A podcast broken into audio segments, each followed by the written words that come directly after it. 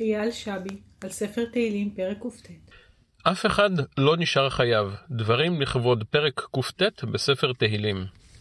המשורר בפרק קט נפגע מכמה מן הסובבים אותו.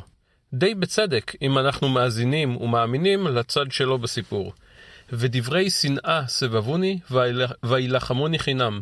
תחת אהבתי יסתנוני, ואני תפילה. וישימו עלי רעה תחת טובה, ושנאה תחת אהבתי. המשורר לא נשאר חייב, הוא מרעיף על אויביו שפע קללות נמרצות וציוריות, שרק את חלקן הקטן אצטט פה. בישבתו יצא רשע, ותפילתו תהיה לחטאה. יהיו ימיו מעטים, פקודתו ייקח אחר. יהיו בניו יתומים, ואשתו אלמנה. נראה לי כי משורר תהילים נפל בפח שטמנו לו חברי הגשש החיוור במערכון שוק הספרים. במערכון מזכיר אחד המוכרים לאחיו את שאמר להם אביהם על ערש דווי. המוציא דבר קללה מפיו, הינה על אבי אבי אביו. מתוך חמת הזעם על כפיות הטובה של שונאיו, מאמץ המשורר את טבעם של אותם שונאים, ושופך עליהם קיתונות של רותחין. לאור האכזבה שלו מן השנאה שלהם כלפיו, הוא החל לשנוא אותם.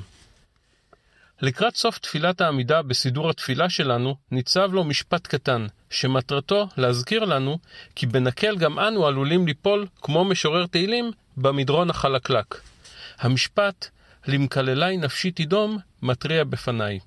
אתה לא אוהב את התנהגות הזולת? אנא ממך, אל תאמץ התנהגות דומה במאבק שלך נגדו. זוהי דרישה כל כך לא ישראלית, שהרי אם מישהו נדחף בגסות אל הנתיב שלי תוך כדי העמידה בפקק, הדבר הראשון שארצה לעשות, אחרי שאסיים לקלל אותו בליבי, הוא לעקוף אותו ולהסביר לו שאיתי לא מתעסקים. לשמחתי, במסעות היומיומיים שלי בדרכים, כבר למדתי להתאפק ולרסן את היצר הבסיסי, האינסטינקט הזה. עתה נותר להקפיד וליישם את סיומה של תפילת העמידה בשאר אורחות חיי הישראליים.